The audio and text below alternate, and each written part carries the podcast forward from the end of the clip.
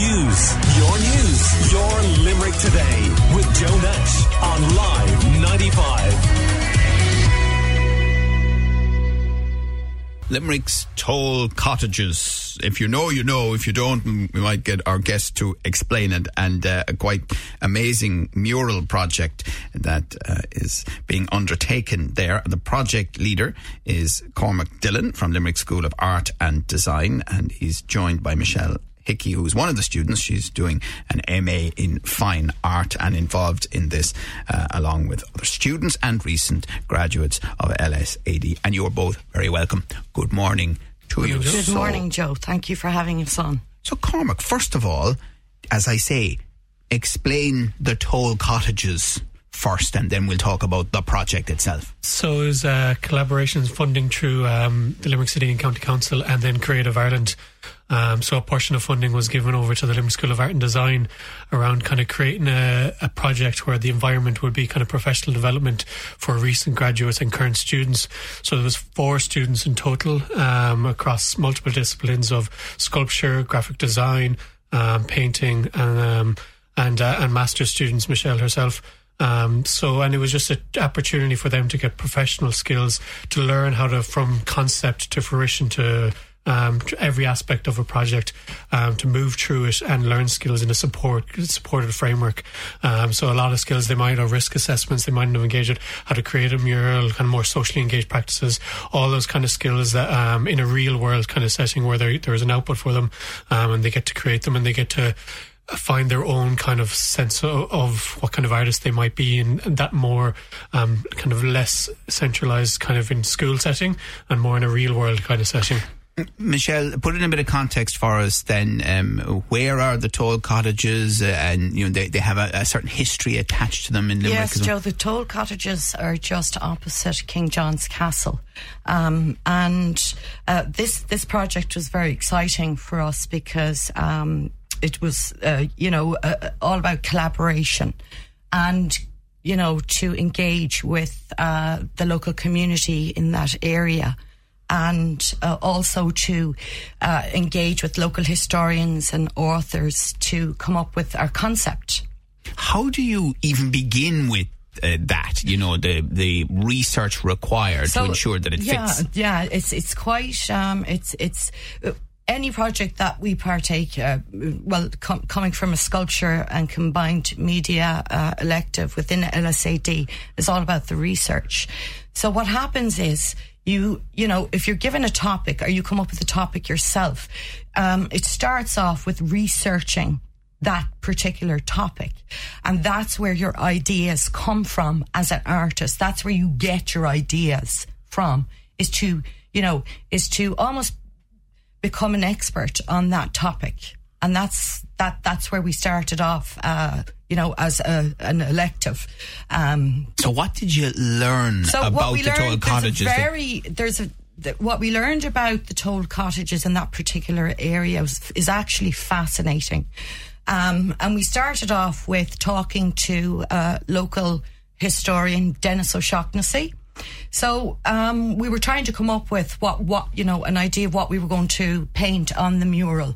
Um, so we, we we started to speak to uh, you know Dennis and another local historian uh, and author of twenty years, Sharon Slater. She's actually an award-winning um, we know historian. Sharon well, yeah, I'm the Sharon. So um, there was there was a certain tone um, from other parts of research. From we engage with some of the members down there. We also are some of the, the not the members the The community down there, and we also went up to um, Limerick City Build um, to find out what they were doing up there. So there was a certain tone coming back from the um, from the mar- it was a, a marginalised community. So, um, but the the most fascinating um, and uh, enthralling learning part for me was to discover that. Uh, There is an Isle, that song, There is an Isle, actually has its roots in Athlunkard Street in on King's Island.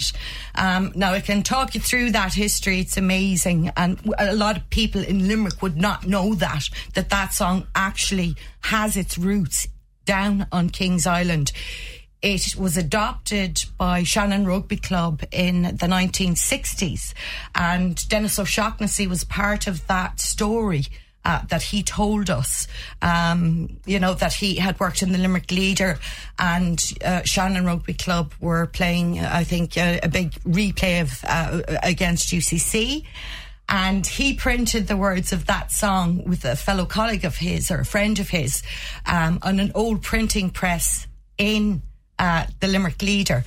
And they brought up um, the words of that song to uh, handed them out to the spectators in case they won. Now, if they didn't win, he wasn't going to hand out the words of the song. So it actually, uh, the the roots of the song, um, nobody actually knows where it originated from, but there are beliefs that it was brought, uh, well, stories that it was brought over from the Welsh Fusiliers when they were stationed in King John's Castle. Right, that's interesting. Yeah, and there's another... Because I'd, I'd heard it had its roots in Scotland. There was well, another rumour that went wrong. That's because of the word Bonnie, but ah, there's no... Yeah, there's no the, proof the word of Bonnie that. Is mentioned in the song. Fascinating. But it, that's, it, it's, it's just a theory. Right. Um, But we have, um, through Dennis's writings, uh, he, you know, he's he's written a, a few books in his time.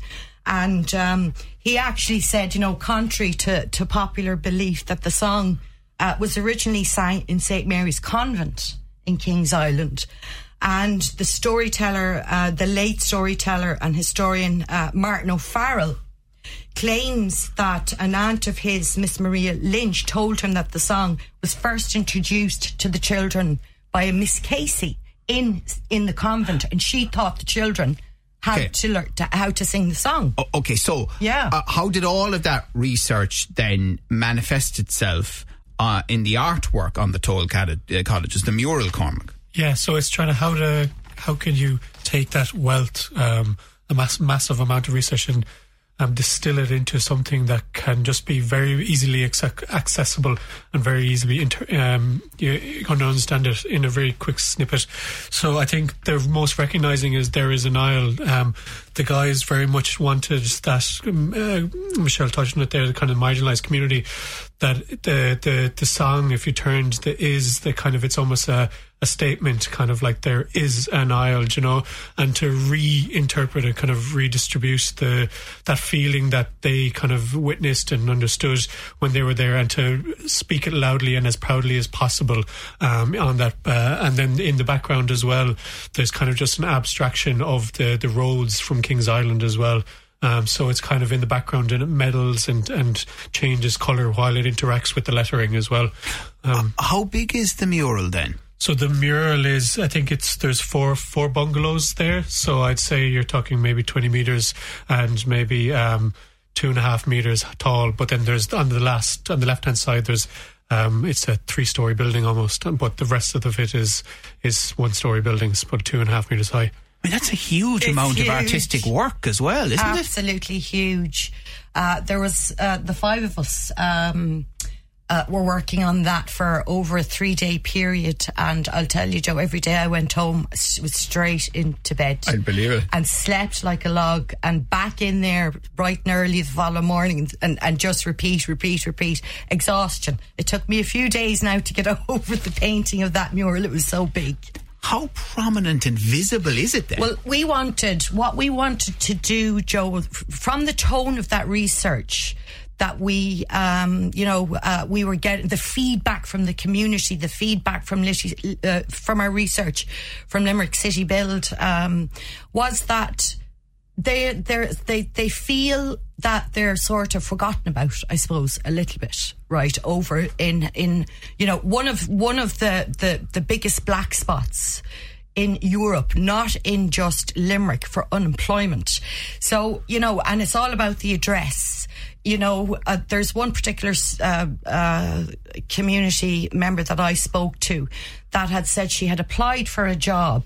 Um, in a local, uh, well, a national retail company in the city, and because of where she lived on Saint Mary in Saint Mary's Park, she couldn't get the job. Okay. So her parents moved to another area. She applied for the job, and within and, a week, she got so, the job. Right, so that shows the the the the, the view of people, yes. how they how they see it as yes. well from their own yeah. their own perspective. But one thing that is the case about mules is the, the, the tradition is more guerrilla, isn't it? That it, it's it's more seen as coming from the outside in. This obviously is art, you know, through research, through connection with the council, through connection with the Limerick School of Art and Design. Does that alter it?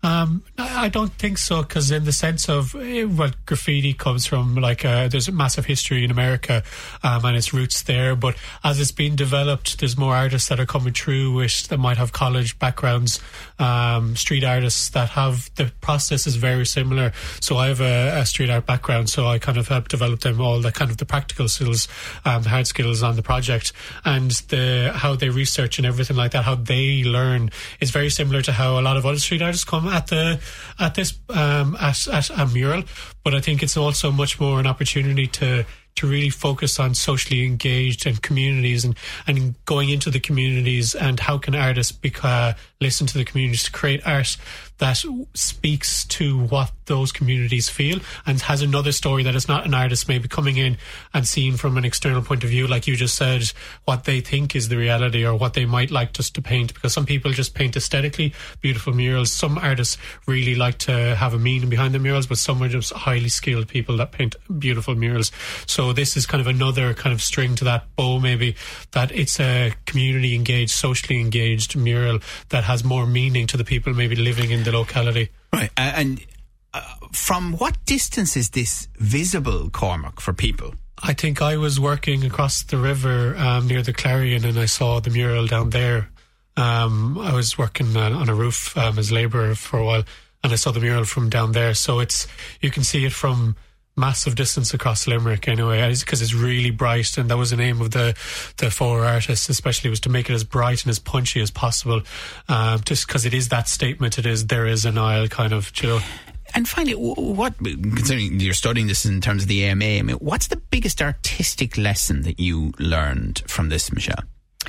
Well, to um, research research is uh, is key, is paramount to any artists, um, especially in, in what I do.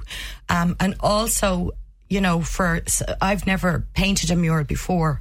And the lesson, the, the, the lessons that um, I suppose what I've learned, what I've gained, the skill sets that I've gained from this, you know, has been incredible. I, you know, I would not be afraid now to, you know, to participate in uh, the painting of another, another mural because of those skill sets, you know, and, and the other artists. You know, we had a painter, one Grace, the, who came from the painting discipline, and also um, Ryan is from. Um, sculpture. The sculpture, and um, Jack, Jack then uh, is from the graphic design back- background. So we were able to share um, all our knowledges with each other from all those backgrounds. So we ju- we we got, you know, we've, we've learned new skill sets from, from all well, those types of dis- disciplines. Okay, well listen, people will now know when they see yes. this uh, amazing visual facade on the Toll Cottage, as the mural, the history of it, and it is really, really interesting. And, and we thank you both very much for coming in and talking to us this morning. Michelle Hickey, who is a student at the M A in Fine Art and was involved, and the project leader, Cormac Dillon from Limerick School of Art and Design. Thank you both very much. Thank Just you very Joe, much. Um, one thing, do we have uh, next Tuesday yes. on in Saint Mary's um, Community Centre, we have a Uh, the showcase where we're releasing the zine of the project. So if people, members of the public, want to come down and engage with us, that would be really appreciated. What time uh, is that? Um, seven, From seven. six to eight okay. in Saint Mary's Community on Tuesday night. Brilliant. All right. Thank you, Well Joe. done for getting that in. Thank you very much. Your views, your news, your Limerick Today with Joe Nutsch on Live